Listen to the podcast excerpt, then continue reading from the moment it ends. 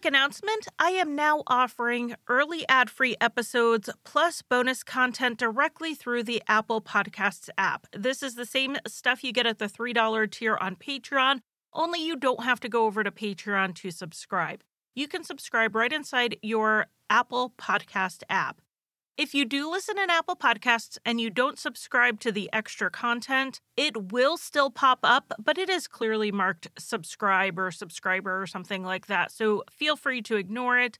But if you want to get ad free episodes or bonus content and you don't want to have it delivered through a third party like Patreon, this is another option. It's in Apple Podcasts, pretty easy to sign up. But don't worry, I'm not going behind a paywall with the regular episodes. They will still be up on Mondays. This is just for people who would like to pay to not have to listen to ads and get an extra bonus episode a month. So, there if you're interested. And I do thank everyone so much for their support.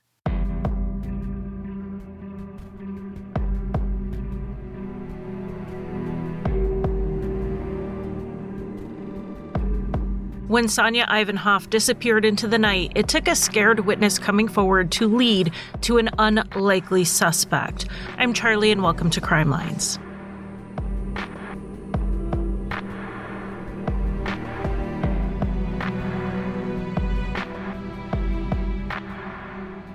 Welcome back to Crime Lines. I want to first say thank you so much for feedback on the history series that I released last week. I don't plan to release content on my weeks off usually, so don't get used to it. But this just seemed so fitting with the timing and that I had the research already done on most of it. So I do want to give a huge, huge shout out and thank you to Lainey from True Crime Fan Club for lending her amazing voiceover skills on the opening quotes for those episodes. Each one had a different quote and Lainey did a phenomenal job with those. And she's not just a great voice, she's a great friend and a fantastic podcaster. Go check out True Crime Fan Club.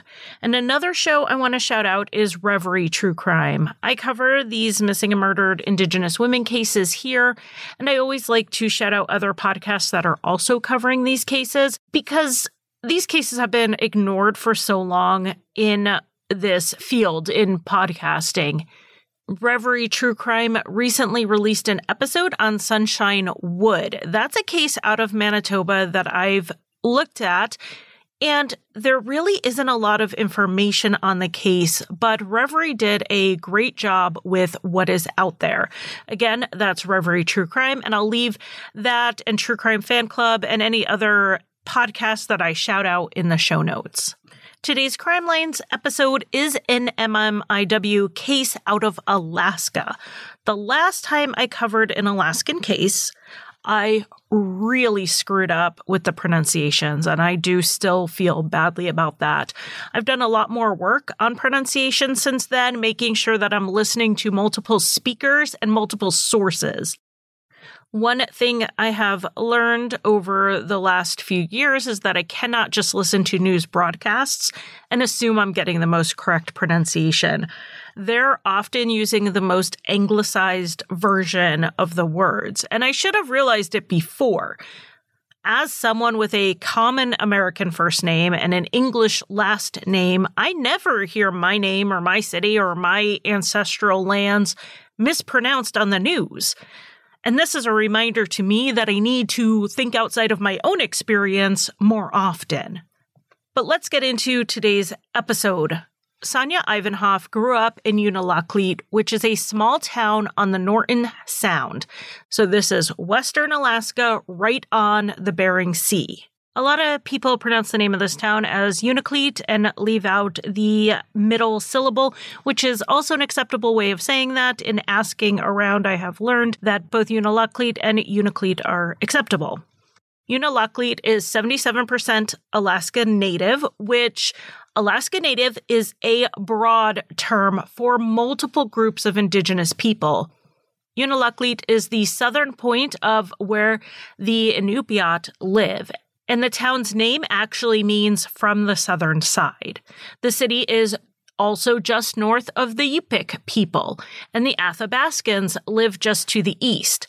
On the Justice for Native People website, Sonya is listed as Inupiaq, though Unalakleet is an intersection for all three.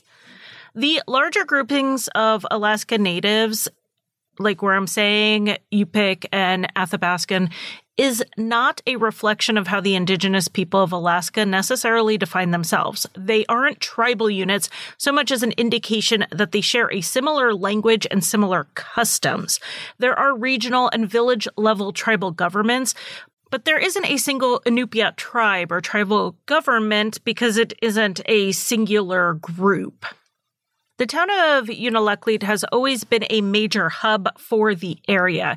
It has been continuously inhabited since around 200 BC based on archaeological findings. Because of its location and access to waterways, it was very important for trade. It was in the 1830s that the Russian American company built a trading post there, and it remains today a cargo hub for the region. The area of Alaska we are talking about is remote. The cities are not accessible by roads. You get there pretty much by plane, occasionally by boat, and seasonally by snowmobile. So cargo is flown to Unalakleet, where it is then dispersed and flown to other communities. One of the most remote places is the island of Little Diomede. It only has a heliport, except in the winter when the ice is thick enough that small planes can land on a makeshift icy runway. I spent a significant portion of the time I was supposed to be researching this case learning about Little Diomede, and it is actually pretty interesting if you want to even just look up the Wikipedia on it. But back to Unalakleet, it was also home to a residential school run by the Evangelical Covenant Church, and indigenous children from all over Western Alaska were sent there for a faith based education. In 2021, the Evangelical Covenant Church, which ran that school, voted to reject the quote doctrine of discovery, which was the theological justification used by European Christians for dominating areas already belonging to indigenous people. This doctrine of discovery is what they used to justify opening up a residential school for Indigenous children and removing them from their communities and their families. The doctrine of discovery isn't a single document, it's truly a doctrine, meaning a belief, and it began in the 12th century. So this was well established by the time a Christian mission was first set up in Unalakleet by the Mission Covenant Church of Sweden, which opened in 1887. Through various decrees over literally centuries, it was established that if an explorer was under a Christian king in Europe, any land they quote unquote discovered would be claimed as their country's land owing to the superiority and divine right of Christianity. This was the basis for something U.S. schoolchildren learn about, which is manifest destiny. That is what spurred a lot of westward expansion in the United States.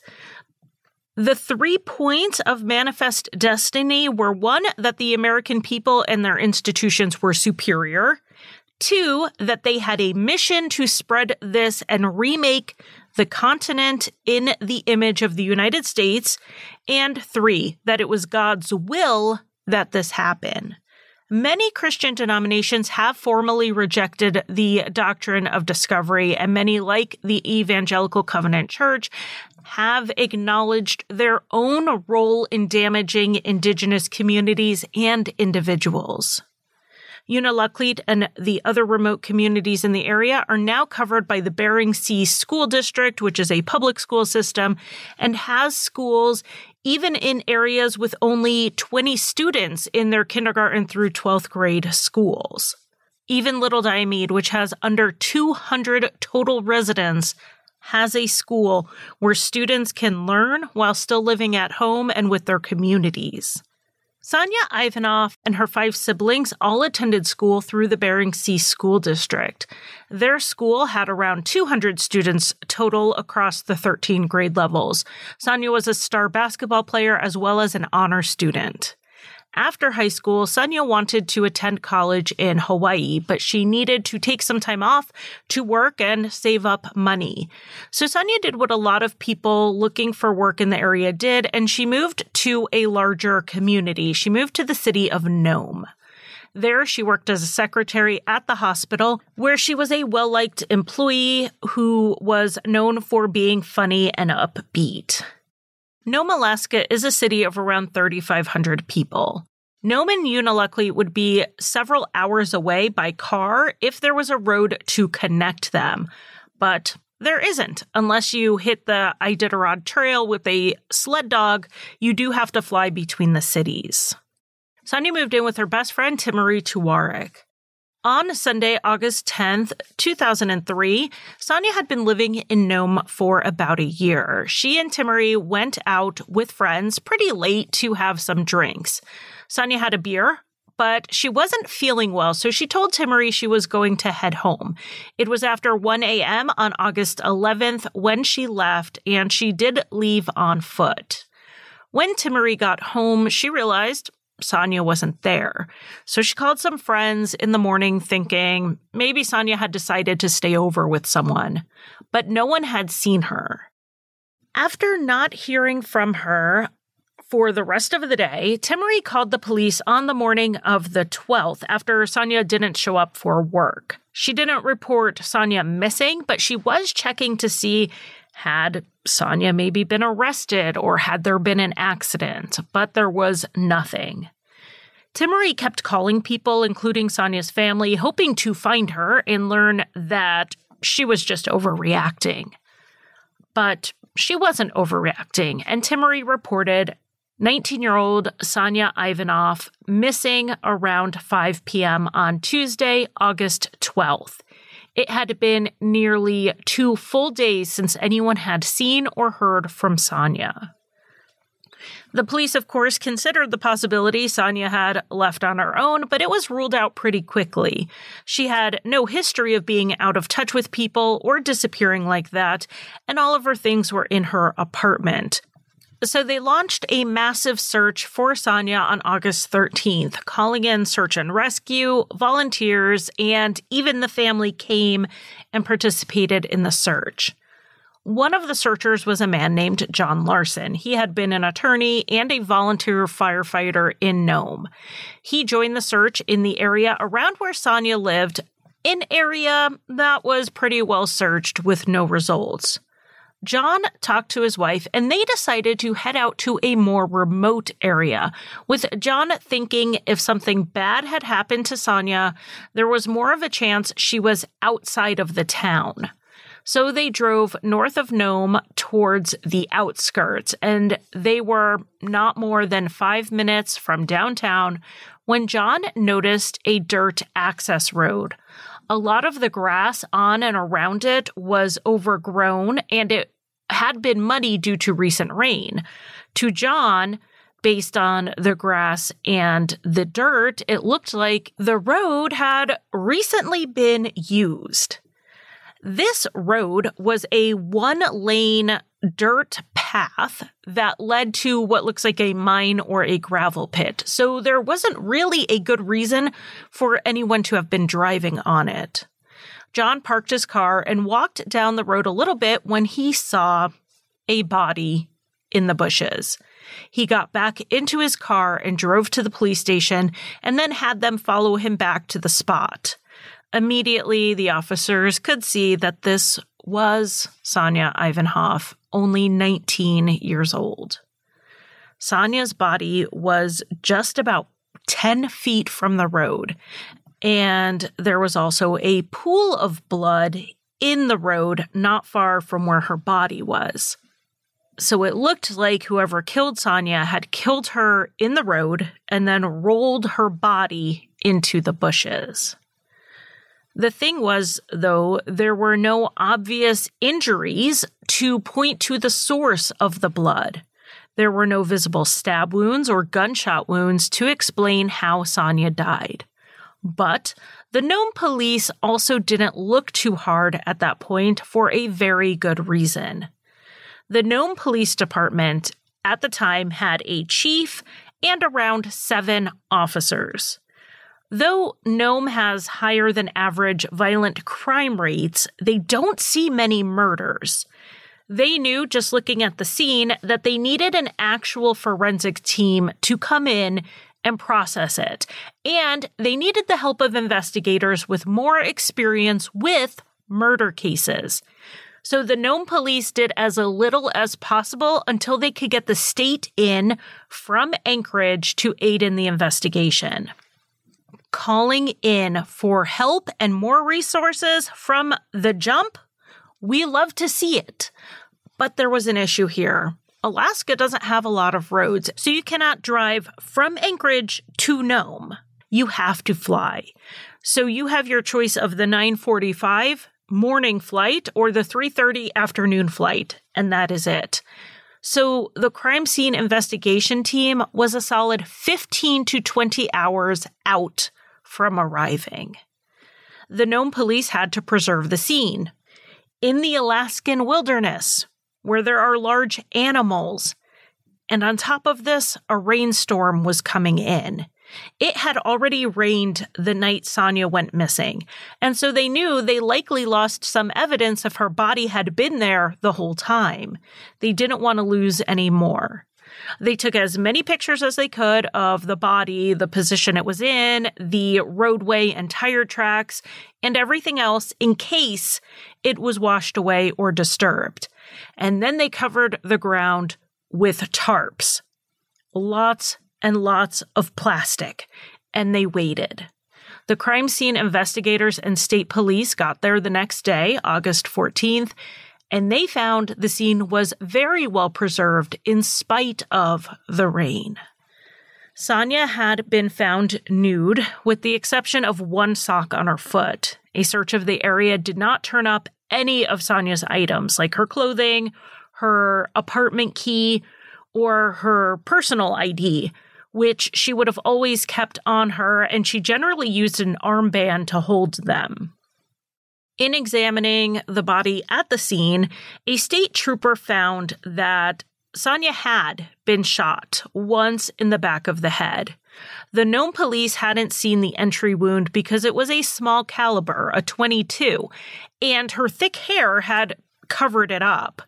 It was pretty much impossible to see it while keeping a distance and preserving the scene, like the police had done. The Nome police and the state troopers documented the signs that a vehicle had been down the road recently, which is what pulled John's attention in that direction to begin with. But in addition to obvious things like tire tracks, there was a branch near the body that had blue paint transfer on it. The thought was it could have been her killer's vehicle that scraped up against the branch. The sample was taken into evidence, though there was always a chance it wasn't connected. It's not like they could timestamp a paint transfer. After being examined at the scene, Sonya's body was sent to Anchorage for an autopsy. It was determined that the bullet wound was the cause of death and it was fired at very close range.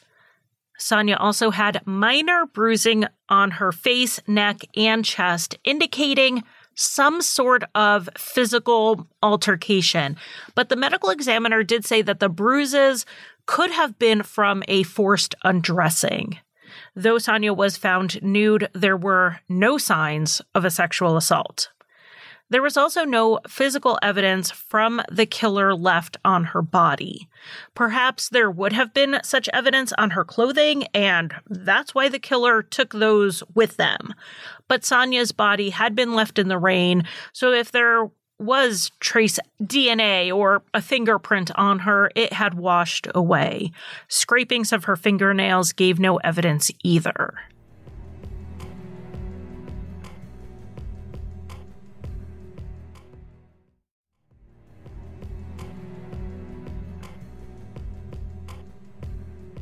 While the state investigators focused on the forensic evidence, the Nome police started tracking down friends and associates, anyone connected to Sonya who she may have had a conflict with or who would have known who she had a conflict with. One thing they did was go over her photographs to see who she was in pictures with. And in one, they noticed Sonya had a bruise on her arm, a pretty significant one. Timmery said that it was from a friend named Kunik. He wasn't exactly a boyfriend, but he and Sonya had kissed a few times and he did like her. The bruise came from a time when they were roughhousing. Kunik had a reputation for having an anger problem, with Timmery characterizing it as, quote, going psycho to the police. Kunik also drove a blue truck, like the paint from the branch, near Sonya's body. So the Nome police went to interview him and got a search warrant for his truck. Kunik spoke with the police, but he didn't exactly sound like he was happy to do so. He denied having seen or even talked to Sonya in the two weeks before her disappearance.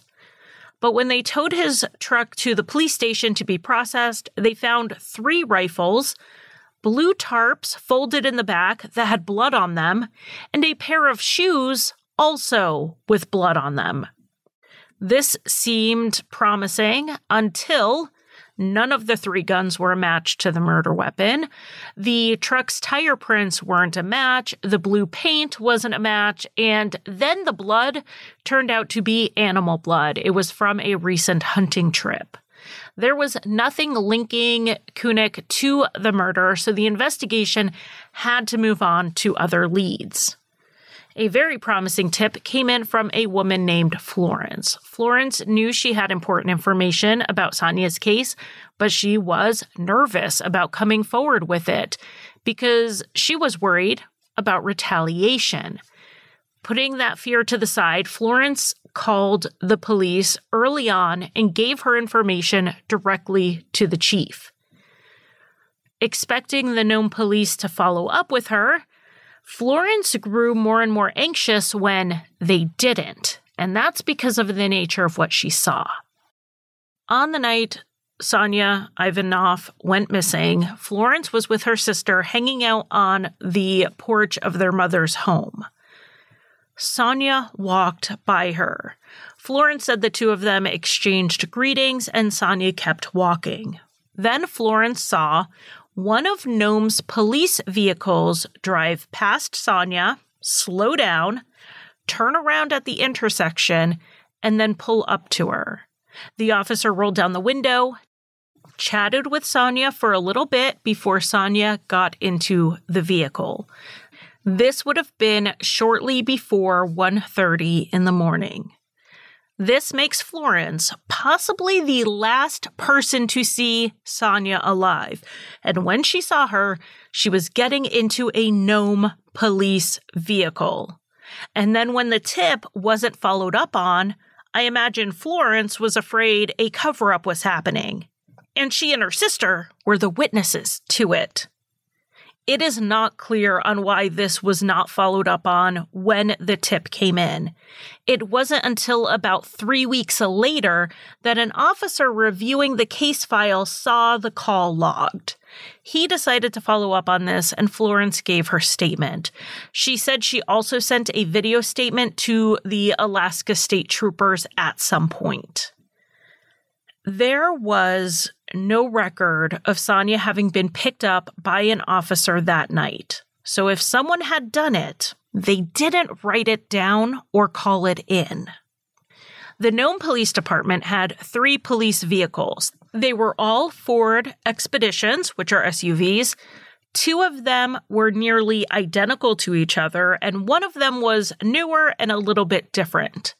There were two officers on duty that night. Officer Matthew Owens was driving the older expedition, and Officer Stan Piscoya was in the newer SUV. With this information, the Nome police notified the state troopers that there was possible law enforcement involvement in this case.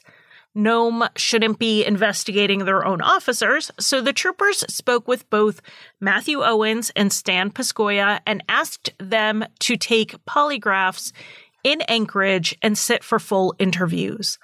Both of them agreed, and the flights were booked for September 24th. Then, the night before the polygraphs, on September 23rd, one of the Nome police vehicles, car 321, went missing from the station parking lot. The officer who usually used that vehicle, Byron Redburn, was called at home around 12:45 a.m. and asked if he had taken the car home with him or perhaps he left it somewhere to be serviced. Redburn said the vehicle should be parked outside the station. At the time, the Nome police generally left the vehicles with the keys inside. However, the doors had an electronic keypad. So you needed the code to open the door, but you didn't need to steal the keys from inside the department or anything like that.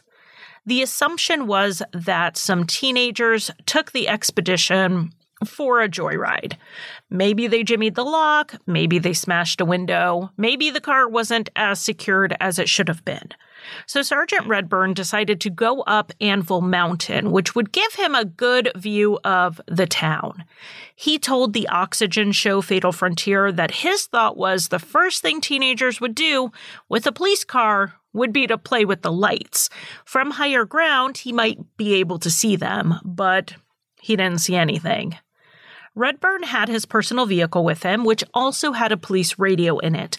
So he heard when Officer Matthew Owens radioed at 2:50 a.m. that he found the stolen vehicle at Bessie Pit, which is a mining pit owned by Alaska Gold, and it was outside the town of Nome. Redburn headed straight toward the pit. While driving there, just two minutes after his first call about the stolen vehicle, Officer Owens radioed in again that he was being shot at. So Sergeant Redburn made his way a bit more carefully towards the pit because obviously he didn't want to get shot at himself. When Redburn arrived at the pit, he saw two cars. One was the stolen 321, and the other was the vehicle Officer Owens had driven out there. Redburn carefully made his way down to the cars, not hearing anything, not hearing any shots or any people. He looked around for Officer Owens but didn't see him. He then cleared the vehicles to make sure the officer wasn't hurt in one of them. And then he went back to his vehicle. He then backed out towards the entrance and found the chief of police up at the entrance. And while they were sitting there, Officer Owens showed up on foot. He was uninjured. They then sealed off the area, and when the sun came up, they got a helicopter in the air to see if they could find the person who dumped the vehicle hiding out somewhere. They didn't find anyone at the scene, and Vehicle 321 was towed to the garage to be searched. The Alaska Crime Lab technician was still investigating Sonia's murder, so they also had her process this vehicle. The driver's side window had been smashed, and the glass was on the seat on top of an envelope. Inside the envelope were two things a note and Sonya Ivanoff's pass to the local rec center. The pass had both her name and her photograph on it, so they were sure it was hers. The note read Pigs, I hate cops. I hate every one of you. Sonya was just a person in the wrong place at the wrong time. I do not know her. As you can see, it was easy for me to take your pig car keys right there. It was not her fault. She thought I was a pig and shit just happened. She was just a person. And I just wanted to see if I could that night. Every one of you should be more careful. I watch every move you make. Leave me alone, and I will leave you alone. I will also shoot you in the head if you get close.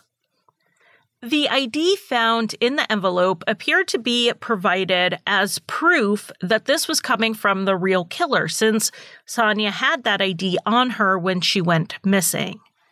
There were no fingerprints or DNA found on the envelope, the note, or the pass to the rec center.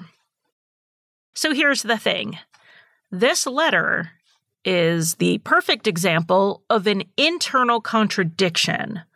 the letter writer claimed to hate cops. They claimed to have stolen the car that night to prove they also stole it on the night Sonya went missing. They were taunting the police. But in doing so, they were exonerating the two police officers who were on the investigators' radar. And they just so happened to do this right before those same officers were going to give full interviews and sit for polygraphs. If this person hated the cops so much, why not let one of them go down for it? Or at least have their reputations ruined with just the suspicion they were involved? Why try to prove the cops didn't do it if you hated the police so much?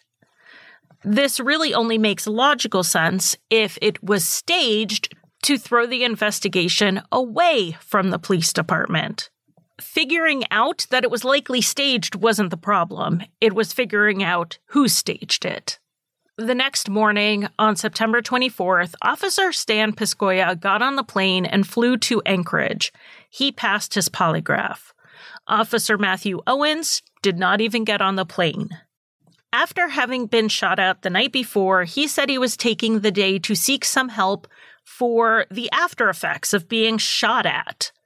But the issue is the state police were not told this in advance. They expected him in Anchorage.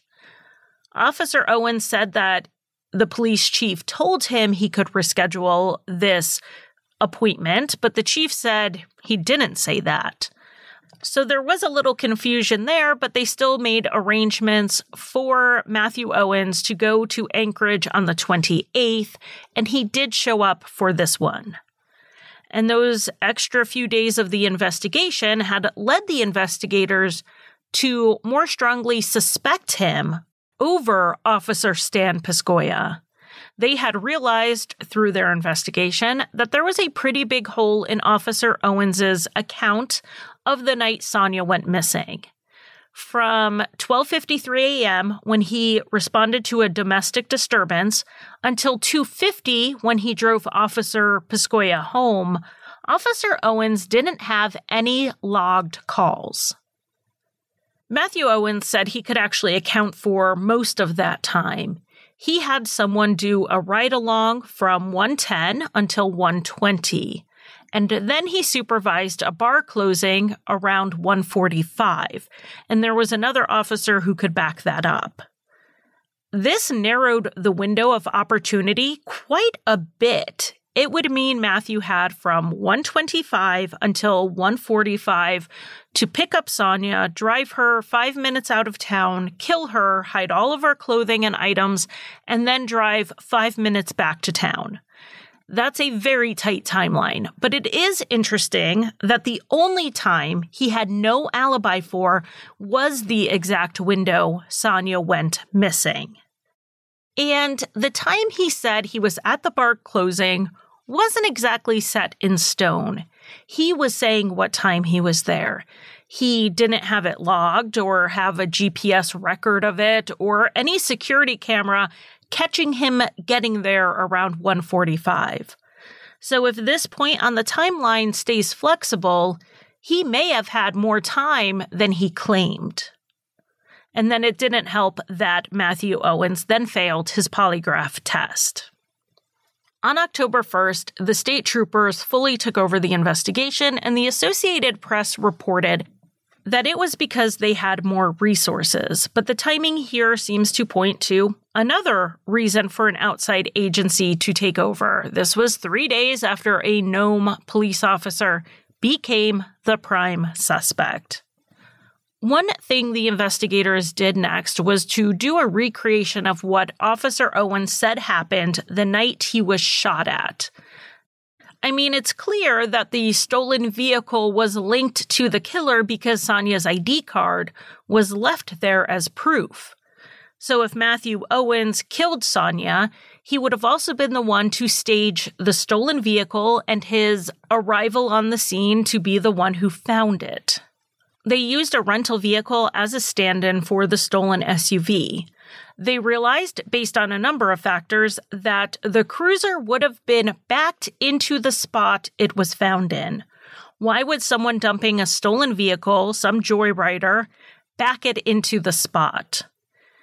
Matthew also said he walked to the front of vehicle 321 to check it out, and then he was walking back to his own vehicle when he was shot at. He said he ran to the south, so they had another officer do just this during the recreation. In the area where Matthew said he ran was a rocky berm, and the person reenacting this ended up scuffing up his shoes and the lower part of his pants. Matthew hadn't had any of those marks on him that night. They also found just one piece of evidence that a gun was fired in the area recently, and it was an expended shotgun shell. It was a 12 gauge buckshot, and had the gun been fired at Matthew from that spot, the investigators believed he absolutely would have been hit. So would the car, and they would have found buckshot there but they didn't. Matthew still denied any involvement and said that things happened the way he said they did. He believed the letter was put in the car, possibly to frame him. But the investigators thought it was the other way around that Matthew put the note in the car to direct the investigation away from him. Over the course of the investigation, the troopers learned about some other behaviors and statements made earlier that, if true, implicated Matthew even more. For one thing, Matthew was not on duty when Sonya's body was found, yet he showed up at the scene anyway. The location had not been put out on the radio, which is not uncommon. I don't know if this was the thinking here, but when there is a crime scene, when the family hasn't been notified yet, or when they don't want the public or the media who monitor the radio to know something's going on, they just don't put it out. So if an officer is off duty, they would have no way of knowing where the crime scene was. And they checked, there were no logs or records showing that the police or the fire department sent the location over the radio. Yet Matthew knew where to go even when he wasn't on duty. And for some reason, Matthew showed up on a four wheeler with his four year old son. Now, when I first read he showed up with his son, I thought maybe he had been out riding with his four year old and just happened to see the police presence and went to go check it out. But that's not the case. Matthew said he learned the location from a volunteer firefighter, and that's why he went out there. When this volunteer firefighter was asked about it later, she said she never told Matthew where the scene was. So the idea that Matthew purposely went there with his four year old actually sticks out to me more. He was supposedly told where a body was, and he showed up with a young child. That seems wildly inappropriate to say the least. Why was he so eager to be at that scene that he couldn't just wait until he was on duty or when his son was with Matthew's estranged wife during her parenting time. The investigators did go speak with Matthew's estranged wife, Trin, and that's when they heard about another odd instance. Trin said that on August 12th, Matthew asked her to take their son earlier than the usual time to switch custody. It was around 4:30 p.m. and Matthew said it was because he needed to go to work early because a girl was missing. She remembered the day because it was Matthew's birthday. This is significant because 4:30 was 45 minutes before Sonya was reported missing. So how did Matthew know someone was missing?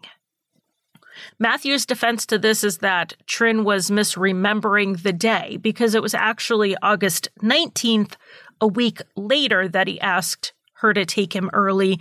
And that was because he was doing an evidence search, not a search for Sonya. Matthew was re interviewed on October 23rd, and the investigators made it pretty clear to him that they thought he had killed Sonya. He denied it and they released him. The next day, the 24th, Matthew went to the bank twice. And then one of his family members called an airline asking about flight information. Afraid Matthew was about to go on the run, the state troopers applied for and secured an arrest warrant. At 6:40 p.m. on October 25th, Matthew was arrested and charged initially with official misconduct.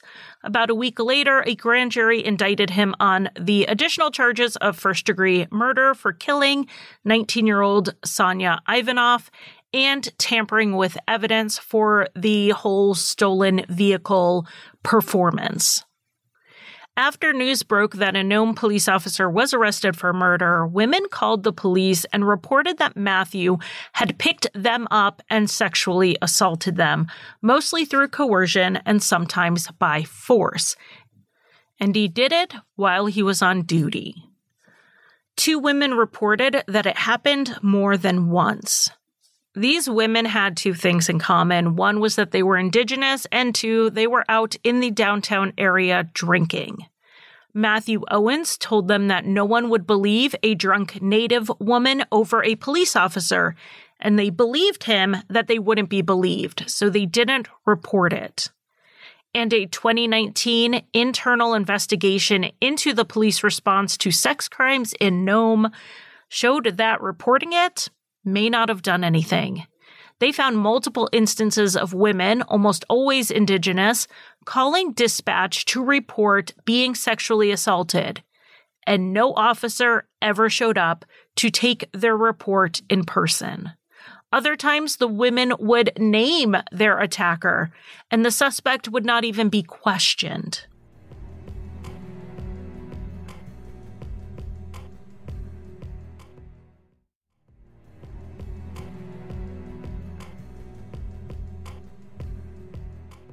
Two women who accused Matthew Owens of sexual assault did eventually sue the city of Nome for what happened and settled out of court.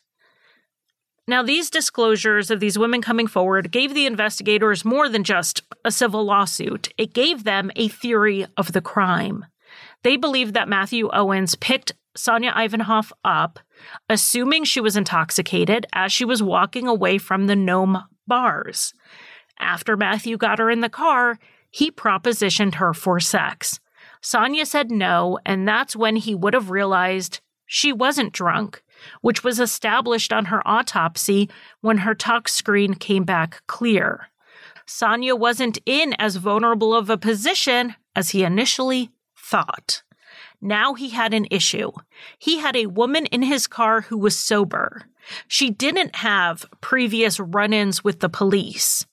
Sonya had, to put it bluntly, credibility. Whether Sonya threatened to report him or if he just assumed she would, Officer Owens had a witness to his misconduct, and he decided to kill her, execution style, to silence her. That's how it happened if the state's theory is correct. It was just a theory because Matthew Owens maintained his innocence and never made any admissions. The circumstantial case against him, in the view of the state, was strong, but they hoped to get some more direct evidence that pointed to Matthew's involvement. After his arrest, a tip came in that helped them do just that. They had a few witnesses who said Matthew went to a hunting camp at Coffee Creek. One person said he had some gloves that looked brand new that he burned, and someone else said that Matthew burned clothing. Since none of Sonya's clothes had been found, this seemed pretty significant. The investigators went out to the camp to sift through the burn pit. They found metal rivets, buttons, and bra clasps, so it was clear that someone burned women's clothing in that pit. The shoe rivets were from the brand Skechers, which was the same shoes Sonya was wearing when she went missing. Skechers are a super common brand. But then they found a button that said Tilt on it, and Tilt was also the brand of jeans Sonya was likely wearing what are the odds they would find the same shoe and jeans brand? Also in this pit were some keys. One looked like it would fit the lock at Sonya's apartment. The key, however, was damaged from the heat, so they made a replica of it and it did fit in the lock, but it would not turn. So it's not definitive that this was Sonya's key. It is possible that it was, and the heat had warped the original too much to get a good replica. But could have been isn't the same thing as evidence. However, another key was found that did belong to Michael Owens, who just happened to be Matthew Owens's uncle. So, going into the trial in early 2005, the state felt this case was strong. They argued that the lack of forensic evidence was because Matthew Owens had been a cop. He knew what forensic countermeasures to take. The state did present a possible murder weapon. A 22 shell casing was found near the body, and it was compared to a police weapon that Matthew would have had access to. The state tool mark and firearm examiner ruled that, based on the markings, it could be the murder weapon. But the defense had an expert to counter this, saying that the gun was definitely not the murder weapon. The state also had Florence testify about seeing Sonya getting into a police vehicle. There were two vehicles in use that night the older one driven by Matthew Owens and the newer one driven by Stan Piscoya. Florence's initial statement said that it was the new car. It is possible she didn't mean the newer of the three vehicles, but more broadly, the newer style that they were using. It really isn't clear which vehicle Florence saw, and she never saw the driver.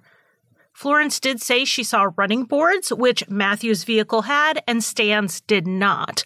But she didn't say this right away. It was only months later that the investigators specifically asked her about that.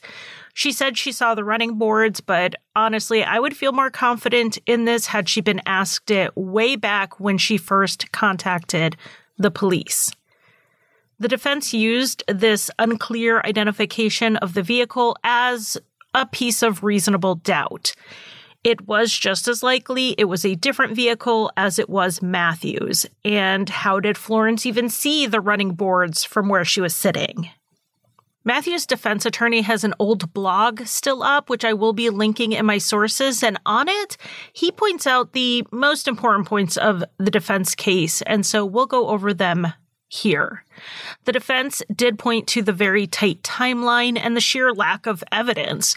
The blue paint on the branch did not match the police vehicle, the tire tracks, which had been rained on, also couldn't be definitively matched. The defense even questioned whether Sonya went missing on Sunday night. That was the last time Timmerie saw her, but there were two people who said they saw her on Monday night. One was someone who worked at a mining pit who said he saw Sonya out with other people.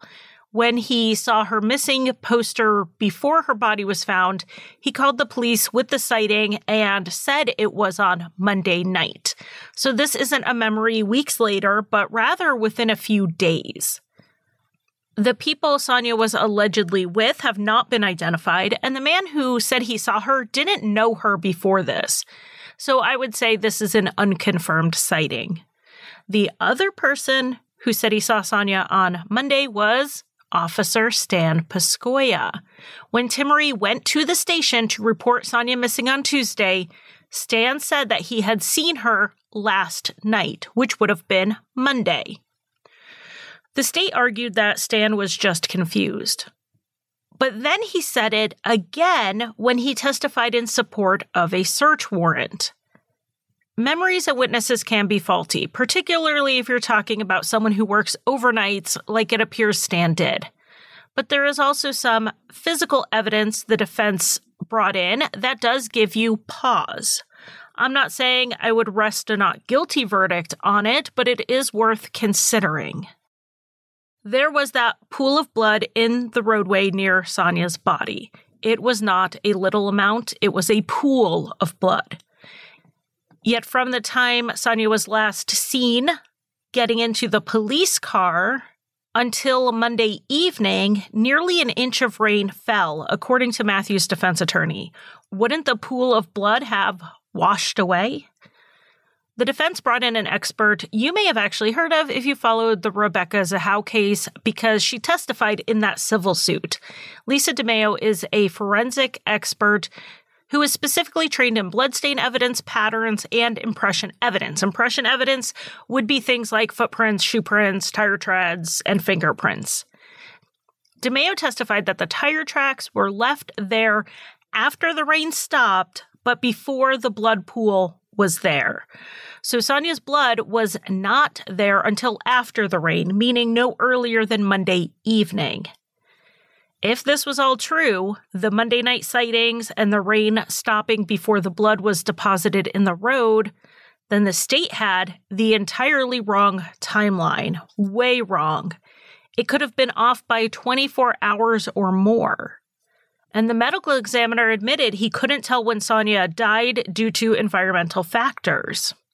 All that said, there was no evidence of where Sonya was from when she told Timmerie she was heading home because she didn't feel well, all through Monday day into the evening until the rain stopped. The defense did not show where she was or have anyone who knew her testify to having been with her. Of course, the defense didn't have to prove any of this. They just had to insert enough reasonable doubt to say that their theory was as likely or maybe as probable as the state's theory. The defense wanted to show that the state's case just was not strong enough to convict, and that there were other possible suspects, including people Sonya knew and other officers who would have had access to all the same vehicles, all the same guns that Matthew Owens had. The jury took the case, and after 10 days of deliberation, they came back without a verdict. It was a hung jury. In checking with the jury, it appeared that the vote was 10 in favor of guilty, one against, and apparently one abstained when they took their votes, which I didn't even know was an option. It has been reported in a couple of places that the person who voted not guilty either went to church with Matthew Owens or had seen him at church and that may have influenced their decision, but it's also possible they just really didn't think the evidence was strong enough and they were not going to be swayed by the majority. But the state took that majority guilty votes as a good sign going into retrial. But first, the defense wanted a change of venue. They had asked for one before the first trial and it was denied. This time, the judge granted it, though not quite as far away as the defense wanted. The defense wanted the trial away from the Bering Strait area entirely to hold it somewhere like Anchorage or Fairbanks. The judge denied this, opting instead to send it to Kotzebue, which is north of Nome. And like most of the area, there is no road to get in there. The defense, according to the attorney's blog, sent out a pre trial opinion survey to the town and found that 60% of the people in the town already thought Matthew Owens was guilty. They also had issues with people knowing Sonya's family. One potential juror's wife was from Unalakleet, and he felt pressure even before the trial began that people expected him to come back with a guilty verdict. Another juror's husband was distantly related to the Ivanoffs, but she didn't know the family herself. But even with this, the defense could not get the judge to move the trial any farther away. The second trial, held in the fall of 2005, was much the same as the first, with one key difference. A man named Dealey Blackshear came forward mid trial with a story he had not told before. Dealey said he had spoken with Charlotte Calandrelli, who was Matthew Owens's landlord. She allegedly told Dealey that she saw Sonya's ID and wallet in Matthew's house. When she asked him about it, he said he was bringing it to the police station to enter it into evidence. Dealey said he never came forward because Charlotte said she was going to report it herself. It wasn't his story to tell, so he didn't think anything of it until he found out Charlotte never contacted the police. That's when Dealey called the Nome police. If Charlotte had seen these things, she had to have known they were important and already chose not to come forward. So instead of going to her directly to ask her about it, the investigators got what is called a glass warrant in Alaska. I've never heard this term before, so I looked it up. It comes from an Alaskan case, the state v. Glass, which set the requirements around getting a warrant to record a conversation all jurisdictions have laws like these, but because it's a state case, this term for it is unique to Alaska. After securing the glass warrant, the investigators had Dealey call Charlotte while they recorded it.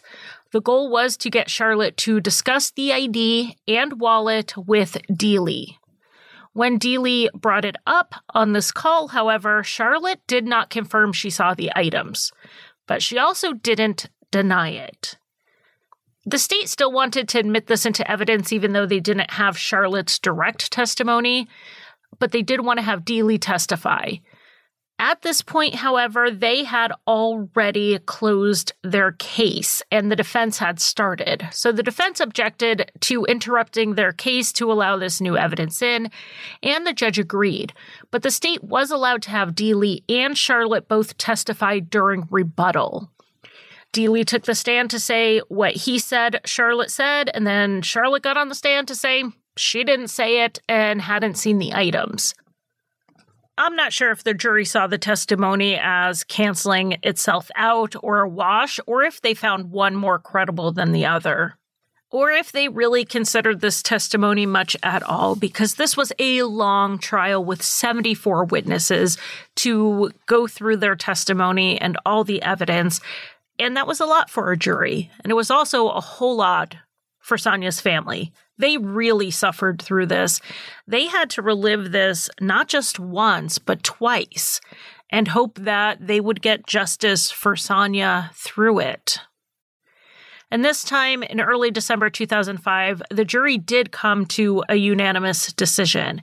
They found Matthew Owens guilty of first degree murder and tampering with evidence. The official misconduct charge, which was a misdemeanor, had already been dropped previously. At sentencing, the prosecutor said he believed they had caught a serial killer after his first kill and painted 30 year old Matthew Owens as a dangerous predator. He asked for a 99 year sentence for the murder, since in Alaska, that is the penalty for killing a police officer. The prosecutor argued that a police officer who kills on duty should get the same fate. Matthew spoke at sentencing against the advice of his counsel to once again proclaim his innocence.